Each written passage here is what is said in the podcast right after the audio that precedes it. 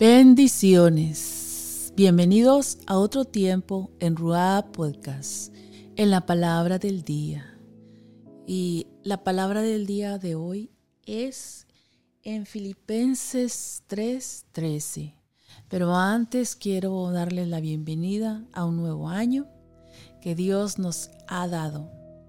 Y vienen nuevas cosas y sobre todo, pues que Dios está con nosotros y lo más valioso, la palabra de Él, que Él habla a través de su palabra a nuestras vidas para que nosotros podamos continuar adelante en este recorrido de este nuevo año, que sean de grandes bendiciones, que sean de grandes victorias, que, que encuentren la paz en el Señor, que encuentren su refugio en Él, que encuentren la fortaleza en Él porque Él lo es todo para nosotros. Y así vamos a iniciar en este nuevo año con la palabra del Señor que nunca falte, que es el pan de día, el pan de cada día.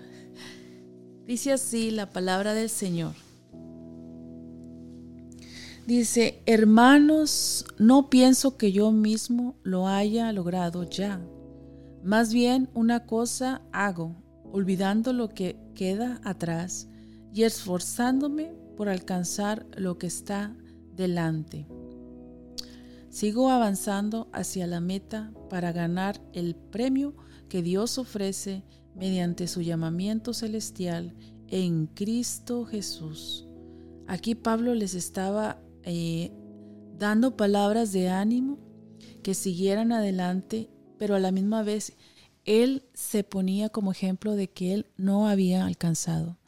Pablo era una persona eh, que sabía demasiado, tenía demasiados estudios, que era una persona muy preparada, sabía todo lo de la ley, sabía todo lo de la palabra del Señor, pero que aún así él no se confiaba en eso que él ya sabía, sino que él sentía que aún no había logrado alcanzar eh, la meta sino que Él les explicaba que Él continuaba aún eh, en esa carrera que es el cual seguir caminando, seguir avanzando en los caminos del Señor.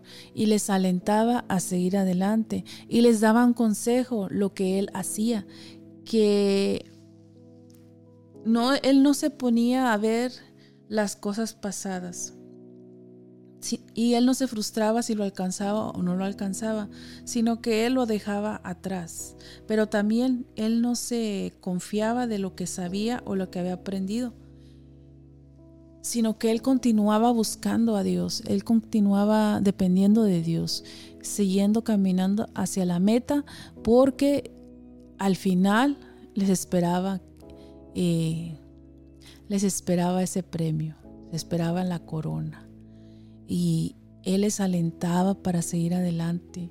Y una de las cosas que yo creo que debemos de hacer nosotros también es el no estar pensando en lo que pudo haber sido, en los fracasos o lo que pudimos haber hecho y no hicimos, sino que más bien nosotros nos enfoquemos en la meta, lo que tenemos delante, lo que podemos aprender hacia adelante, lo que Dios tiene para nosotros hacia adelante. Y creo que es algo que Dios quiere para nuestras vidas, que nosotros no nos quedemos ahí como anclados, que no nos quedemos ahí estancados pensando en las cosas que pudieron ser, pensando en que, ay, pude haber hecho esto y esto otro y no lo hice lamentándonos, sino que más bien tomemos ánimo y veamos lo que tengamos enfrente y prosigamos a la meta, así como Pablo les decía que siguieran adelante, avanzando porque les esperaba la corona de la vida.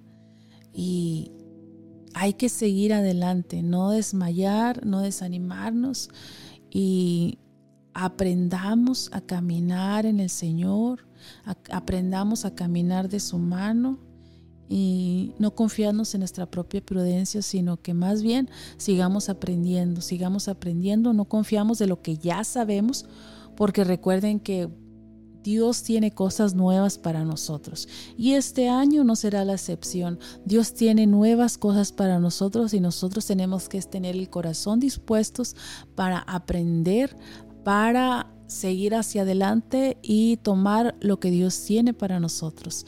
Así es que dejo este versículo, que mediten en ellos y que lo tomen para ustedes.